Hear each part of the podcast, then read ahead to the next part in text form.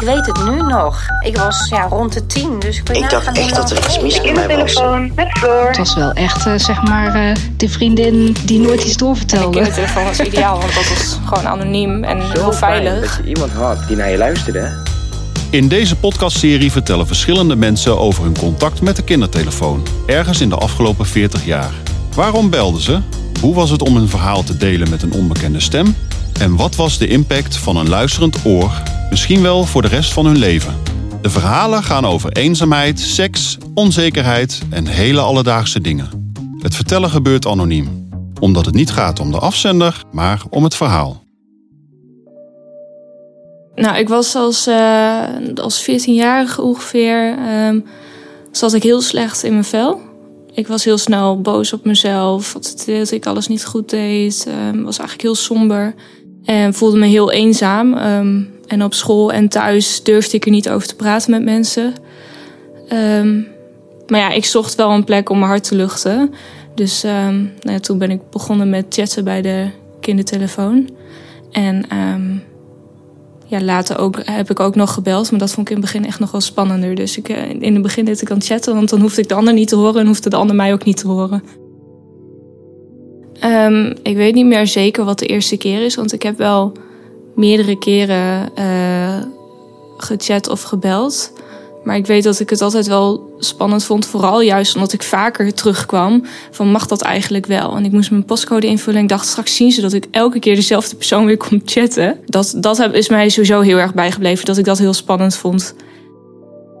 Als ik met de kindertelefoon belde, dan was het niet zozeer dat zij mij tips gaven, maar dat zij mij ehm, dat zij de vragen stelden die voor mij nodig waren om zelf weer oplossingen te kunnen bedenken.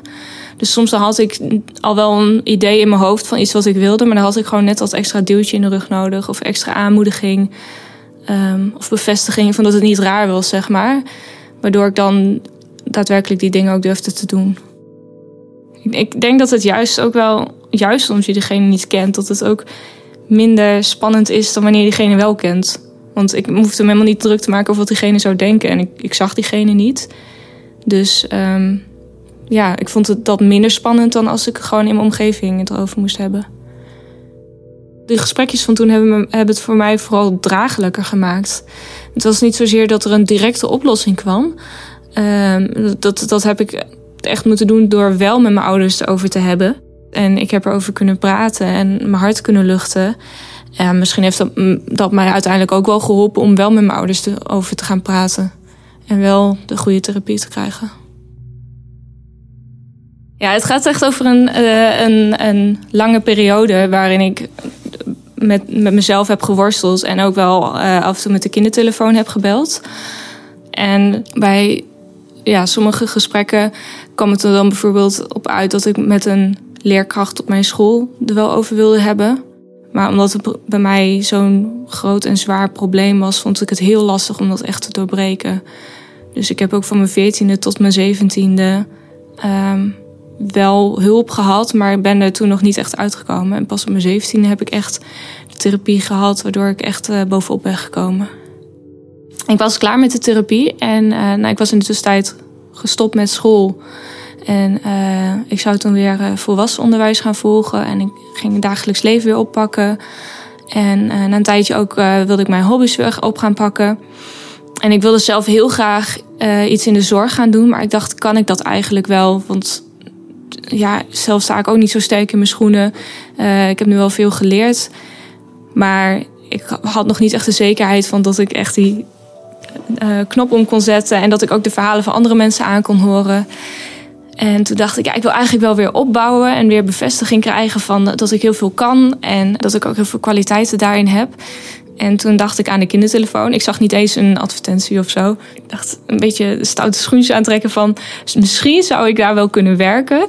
Dus ik heb daar naartoe gemaild. Ik had nog geen idee hoe het eruit zag om er te werken of zo. Maar ik heb er naartoe gemaild met het idee, ah, gebeurt toch niet. En uh, toen werd ik uitgenodigd voor een gesprek daar. En uh, toen mocht ik een cursus volgen. En nou, was een hele interessante cursus. En daarmee was ik ineens vrijwilliger bij de kindertelefoon. dus dat was wel, ja, dat vond ik heel gaaf. Uh, toen heb ik ook echt kunnen merken van... Um, ondanks mijn eigen verhaal, of misschien ook juist vanwege mijn eigen verhaal, het lukte het mij heel goed om ook uh, naar het verhaal van andere kinderen te kunnen luisteren. Dit was een van de verhalen uit een serie van zes. Met de kindertelefoon kun je al 40 jaar over alles praten. Wil je meer weten over 40 jaar kindertelefoon? Ga naar 40jaarkindertelefoon.nl